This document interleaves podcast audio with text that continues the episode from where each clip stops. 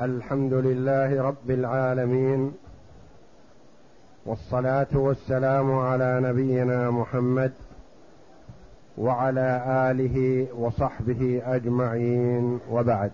بسم الله. بسم الله بسم الله الرحمن الرحيم والصلاة والسلام على أشرف الأنبياء والمرسلين نبينا محمد وعلى آله وصحبه أجمعين. قال المؤلف رحمه الله تعالى باب المساقاه باب المساقات. المساقات أي أن يتفق صاحب الشجر مع آخر على أن يتولى الآخر سقي الشجر على نسبة من ثمرتها. يسقيها بنصف ما يخرج منها بربع ما يخرج منها بثلث ما يخرج منها وهكذا. وهذه المساقات من محاسن الشريعة الإسلامية والحمد لله. وكلها محاسن. فالمرء قد يكون عنده شجر ونخل ملكها بالشراء أو ورثها من مورثه ولا يتمكن من القيام عليها لكونه يشتغل بطلب العلم أو بالتجارة أو بالجهاد في سبيل الله أو ما يستطيع بدنيا بدنه ما يساعده على القيام عليها ولا يحسن منه تركها لأن في هذا تضييع مال. والآخر قد يكون عنده القدرة البدنية والمعرفة بالزراعة والتفنن فيها وتنميتها وتكثير إنتاجها بملاحظتها والقيام عليها لكنه لا يملك. فمن محاسن الشريعة الإسلامية أن يتعاون هذا وهذا. هذا منه النخل والشجر وهذا منه العمل ويقتسما ما يسوق الله جل وعلا من ثمره. على حسب ما يتفقان عليه. قد يتفقان على أن يكون للعامل أقل من صاحب الأصل. يكون له الربع أو السدس أو الخمس. وقد يتفقان على أن يكون للعامل أكثر من صاحب الأصل لأنها تحتاج إلى كلفة وتعب وعمل ليل نهار. فيكون له مثلا الثلثان ويكون لصاحب الأصل الثلث. وهكذا. ومن ثمارها ما ما كان هذا تشريعا فيه فحينما فتح الله لرسوله صلى الله عليه وسلم وللمسلمين خيبر وكان معه المهاجرون والأنصار والمهاجرون ليسوا بأهل حرث ولا زراعة. والنبي صلى الله عليه وسلم ومعه المهاجرون والأنصار منشغلون في الجهاد في سبيل الله والدعوة إلى الله وتبليغ رسالة رب العالمين. فما يسوغ منهم أن يقيموا في النخيل والزروع ونخيل خيبر ويتولوها وقد ملكهم الله إياها بقيامهم بأمر الله وتضييع اليهود وخيانتهم ومخالفتهم لما في كتبهم. ملك الله جل وعلا رسوله صلى الله عليه وسلم والمؤمنين ما بايدي اليهود في خيبر من النخيل والزروع والأراضي؟ ورأى صلى الله عليه وسلم في أول الأمر أن يجليهم ويطردهم من خيبر. فعرضوا عليه أن يقيموا خدمة له أن يخدموه في هذه النخيل على جزء مما يخرج منها. فقبل صلى الله عليه وسلم وقال نقركم فيها ما شئنا يعني بدون تحديد مدة حتى يكونوا دائما على خوف وعلى وجل ورعب إن الرسول عليه الصلاة والسلام يطردهم. ما أعطاهم عليه الصلاة والسلام مدة؟ قال بيننا وبينكم أربع سنوات خمس سنوات لا. قال عليه الصلاة والسلام نقركم فيها ما شئنا. حتى عندما يحصل منهم خيانة وهم أهلها يطردهم صلى الله عليه وسلم ويستلم النخيل والأموال منهم. فقال نقركم فيها ما شئنا. فالمزارعة والمساقات من محاسن الشريعة الإسلامية. وإذا قيل المساقات تشمل وإذا قيل المزارعة شملت وإذا أفرد كل واحد منهما بتعريف فالمساقات للنخيل. المساقات للنخيل والأشجار مثل أشجار البرتقال والليمون والتفاح والعنب. والنخيل التمر وغير ذلك هذه تسمى مساقات. يعني يتولى سقيها وله جزء من ثمرتها. والمزارعة هي الزرع يعني تسلمه الأرض البيضاء وتقول ازرعها بر ازرعها شعير ازرعها ذرة ازرعها دخن ازرعها ما ترى مثلا من البقول وناتج البقول هذا يباع في السوق ولك كذا ولي كذا. هذه تسمى مزارعة يعني زرع يزرع.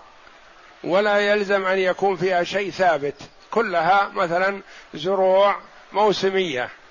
وأما المساقات ففي الأشجار الثابتة ذات الأصول الثابتة تتجدد ثمرتها سنويا تجوز المساقات على النخيل وسائر الشجر بجزء معلوم يجعل للعامل من الثمر. تجوز انتبه عبارات المؤلف رحمه الله دقيقة. قال تجوز يعني شيء جائز. ولا يلزم ولا يجب إذا اتفق على مثلا على المساقات وإنما هي عقد جائز وهي جائزة في الشريعة وتعتبر من محاسن الشريعة الإسلامية لوجود التعاون بين الطرفين. مالك لا يستطيع العمل لسبب من الأسباب. عامل يستطيع العمل لكن ما عنده شيء يعمل فيه. ما عنده ملك. فيتعاون الطرفان على هذا. تجوز المساقات على النخل وسائر الشجر لأن أكثر ما يكون في ذاك الوقت النخل. وخيبر مشهورة بكثرة نخيلها وتجود فيها النخيل لأنها أرض آه، حسنة وفيها آه، وجوها مناسب لأن النخيل تجود في الأرض المتوسطه التي هي قارية يأتيها الحر والبرد. بخلاف الأرض الباردة فلا تجود فيها النخيل ولا تثمر. حتى لو وجدت أصولها فلا تثمر تكون ضعيفة. فالنخيل تجود في مثل المدينة وخيبر وجهاتها والأرض الحارة. لأجل آه، تستوي فيها الثمرة. وهي أكثر ما يكون في ذلك الوقت. ولو آه، ساقاه على أشجار البرتقال مثلا أشجار الليمون أشجار التفاح غيرها من الأشجار كل هذا جائز والحمد لله. بجزء معلوم. لابد أن يكون الأجرة جزء معلوم. بجزء معلوم لابد أن يكون مشاع. ما يقول مثلا لي هذه الناحية ولك هذه الناحية لي ما على البركة ولك ما عداه لي ما على السواقي ولك ما عداه. ما يصلح هذا. لا بد أن يكون بجزء معلوم مشاع. لأنه لا قال لي ما على البركة قد تثمر التي على البركة لوجود الماء والاخريات لا تثمر. فيكون أحدهما خاسر. أو لي ما على الجداول مثلا. فقد تثمر ولا يثمر غيرها فيكون في ضرر على أحدهما. وإنما يكون بجزء مشاع يعني مشاع معلوم بقولك الربع الخمس الثلث النصف. الثلثان وهكذا كما عامل النبي صلى الله عليه وسلم اليهود على الشطر الذي هو النصف. نعم. لما روى ابن عمر أن رسول الله صلى الله عليه وسلم عامل أهل خيبر على شطر ما يخرج منها من ثمر أو زرع أو زرع متفق عليه. هذا هو الدليل وهو أول ما وجد من المساقات في عهد النبي صلى الله عليه وسلم لما فتح الله له خيبر ساق وزارع اليهود على هذا. عامل أهل خيبر على شطر ما يخرج منها من ثمر أو زرع. الثمر يراد به مثل النخيل ونحوها والزرع آه، زرع الحبوب كالبر والشعير ونحوهما. نعم. ولأنه مال ينمى بالعمل عليه فجازت المعاملة عليه ببعض نمائه كالأثمان. ولأنه مال ينمى بالعمل عليه الذي هو آه ثمر الشجر ينمو. بالمتابعة والسقي والملاحظة ينمو. فتجوز المعاملة عليه والمساقات عليه بجزء من نمائه. قال كالأثمان. الأثمان كذلك تنمو وتزيد بالتحريك والعمل. لو أخذت ألف ريال مثلا وسلمته لعامل يشتغل فيه وألف ريال وضعته في الصندوق وأقفلت عليه. الألف الذي مع العامل مع توفيق الله جل وعلا بعد فترة يكون نمى وزاد وصار الألف ألفين وأكثر من هذا. المال الذي أقفلت عليه بالصندوق ما زاد شيء. ولهذا ما ينبغي حفظ الأموال هكذا.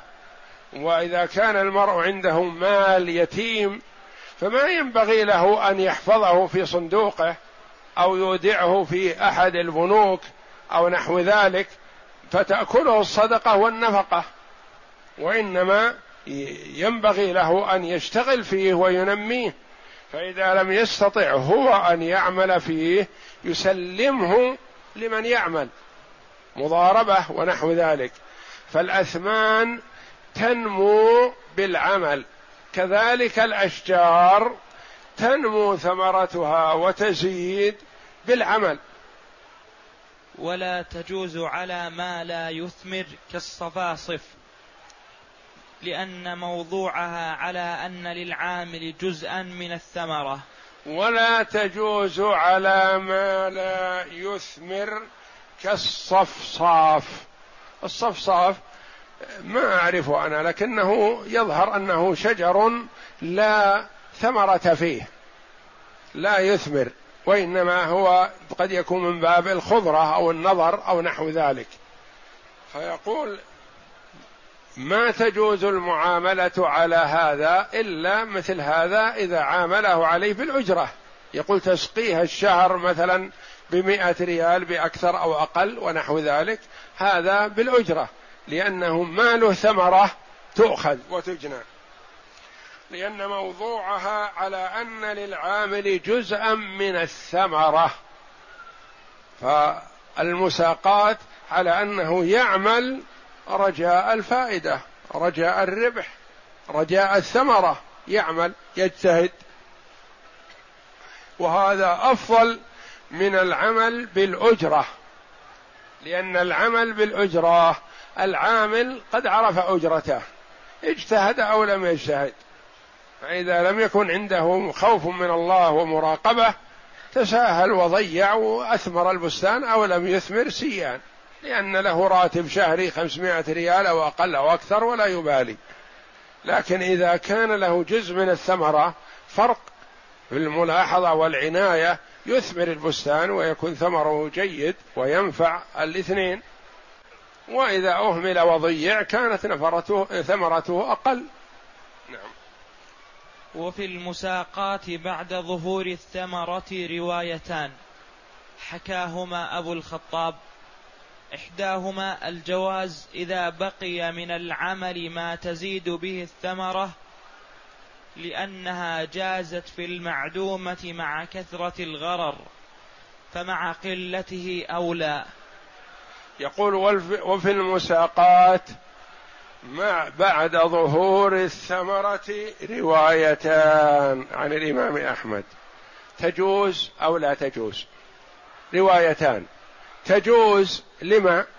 قالوا لأن الثمرة هذه ظهرت لكن تزيد. بالعناية والاهتمام تزيد. فعمل العامل له أثر في الثمرة. فلهذا تجوز.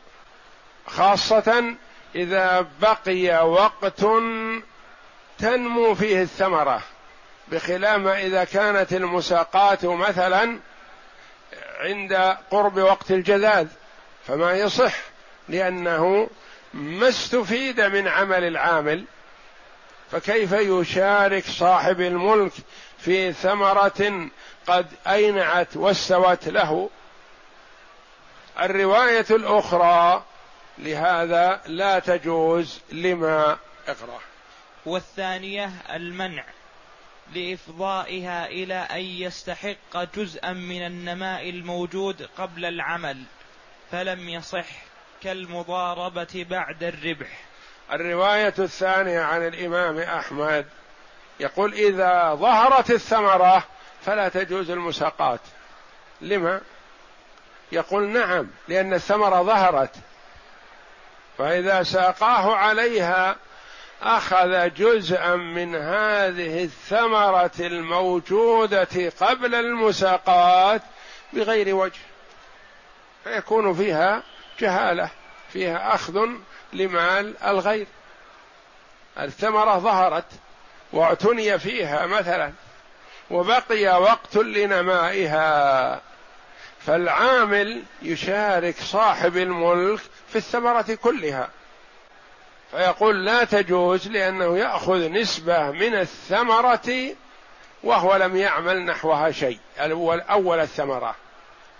والرواية الأولى أظهر والله أعلم لأنه لا شك أنه إذا كانت الثمرة قد ظهرت فتكون نسبة نصيب العامل أقل من نسبته إذا كانت الثمرة قد ظهرت. فتكون نسبته إذا كانت ظهرت أقل من نسبته لو كانت ما ظهرت الثمرة. لأن الثمرة إذا ظهرت قد يعامل العامل عليها على الربع. لأن الثمرة موجودة. فإذا كانت الثمرة معدومة وتحتاج إلى سقي ومجهود وكذا إلى آخره قد ما يقبل العامل المعاملة إلا على الشطر يعني على النصف. نعم. وإن ساقاه على شجر يغرسه. فلم يصح كالمضاربة بعد ظهور بعد الربح. يعني المضاربة بعد الربح ما تصح لأنه عرف الربح الآن. وإنما إذا عرف الربح أضيف الربح إلى رأس المال ثم سلمت مضاربة من جديد. نعم. وإن ساقاه على شجر يغرسه ويعمل عليه حتى يحمل فيكون له فيكون له جزءا من الثمرة جاز نص عليه. وإن ساقاه على شجر يغرسه. الأرض بيضاء. قال أسلمك هذه الأرض مثلا. هذه هذا القسم تزرع فيه نخيل.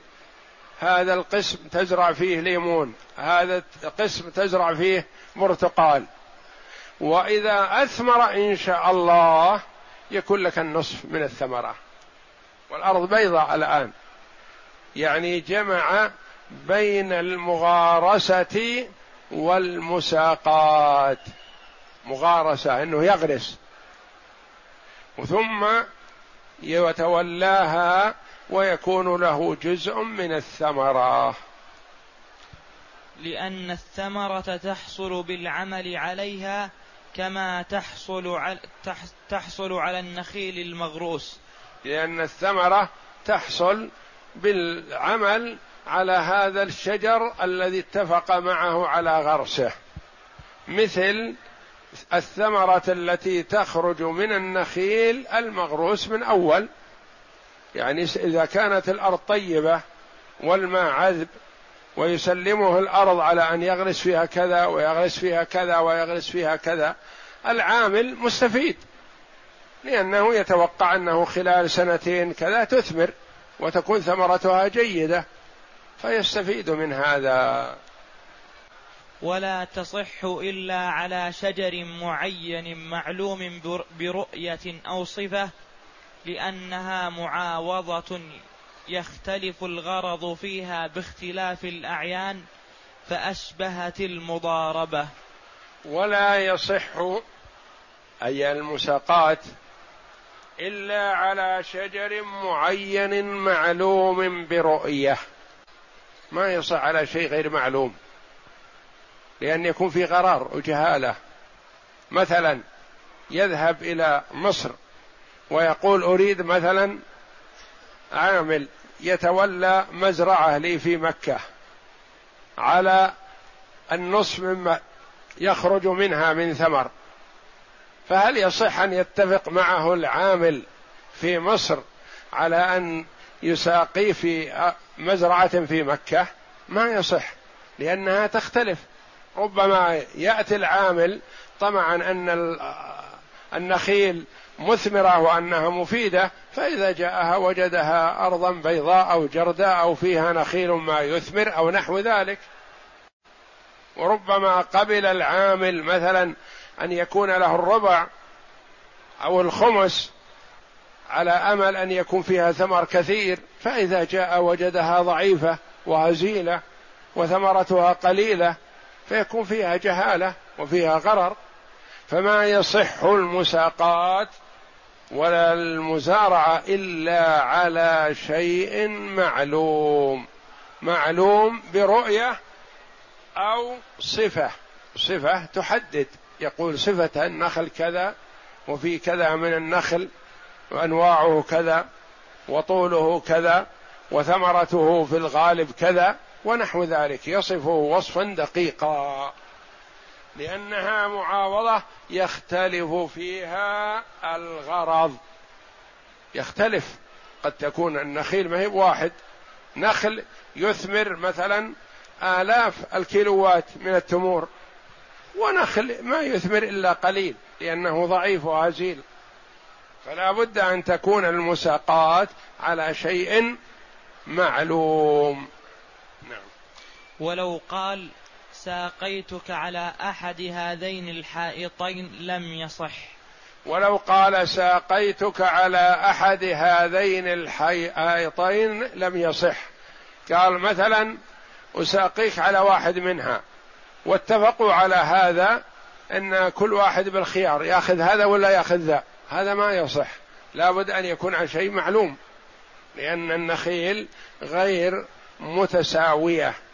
بل هي متفاضلة فلا بد أن يتفقوا على واحد معين.